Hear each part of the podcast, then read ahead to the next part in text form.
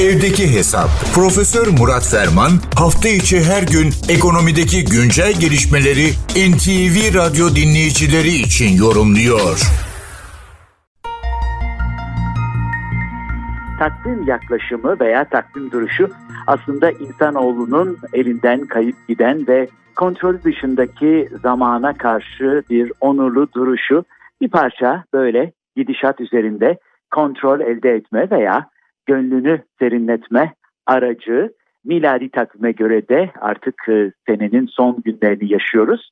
Aslında ekonomi takvimi açısından bakıldığında piyasaların merkezi kalbi Batı dünyasına baktığınızda çoktan Christmas tatili dolayısıyla zaten defterleri kapattılar, hesabı kitabı yaptılar, seneyi sonlandırdılar.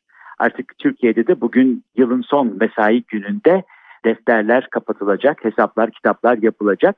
Yeni bir güne, yeni bir yıla beklenti sona erdirmeye saatler ve dakikalar geriye doğru sayılmaya çalışılacak. Evet, biliyoruz ki bu çerçevede sene sona erdiğinde ekonomik trendler, ekonomik büyüklükler, gerçekler mesela enflasyon kendi kendisine otomatikman sıfırlanıyor, fabrika ayarlarına geri dönmüyor. Ancak akıp giden bu zaman içerisinde belirsizliğe bir parça anlam kazandırabilmek, bir parça daha proaktif yaklaşımlarla öngörü sahibi olabilmek bakımından takvim yaklaşımı bizim için medeniyetin getirdiği önemli bir kazanım. Bu çerçevede 2022'yi tamamlayıp 2023'e geçiyoruz. Daha uzun dönemlerde geçtiğimiz yıllarda olduğu gibi bir seneyi kapatıp yeni seneye geçeceğiz. Ama değişmeyen bazı kurallar, değişmeyen bazı prensipler olmak gerekir. Büyük felsefeci Karl Popper demiş ki hayat problem çözmekten ibaret. Evet iktisadi açıdan baktığınızda, ekopolitik açısından baktığınızda da hayat problem çözmekten ibaret. Aslında çözülemeyecek veya kudretimiz dışındaki problemler hariç tutulmak kaydıyla problemler var olmamızın temel sebebi. Problemler olacak ki bunlara karşı vaziyet edeceğiz. Bunları çalışmaya, bunları anlamaya, bunlara çözüm bulmaya çalışacağız ve bütün ihtiyaçlarımızı ve isteklerimize karşı kıt kaynakları nasıl en iyi şekilde kullanırızın arayışını sürdüreceğiz. Bunun içinde elimizde bir takım birikimler var. Mesela optimizasyon kavramı var. En iyiyi, en ciciyi, en güzeli, en rasyoneli tercih etmek istiyoruz. Mesela bir işi şu veya bu şekilde değil, etkin, etkili ve verimli gerçekleştirmek bu üçlü sac ayağının çerçevesinde veya üzerinde hayata karşı vaziyet etmek istiyoruz. Mesela katma değer kavramıyla değer, fayda ve diğer unsurları bir arada önemli bir platformda birleştiriyoruz.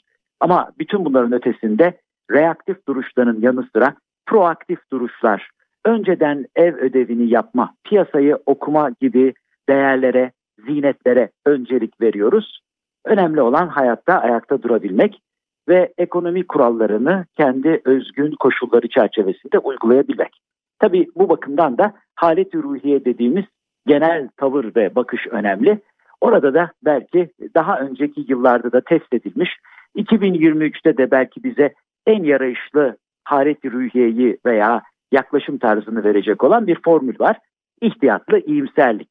Evet, polyanacılık oynamıyoruz, gerçekçiyiz ama ekonomi beklenti yönetimi olduğuna göre ayakları yere basan bir ihtiyatlı iyimserlikle yola 2023 yılında da devam etmek şimdilik en uygun çözüm gibi görülüyor.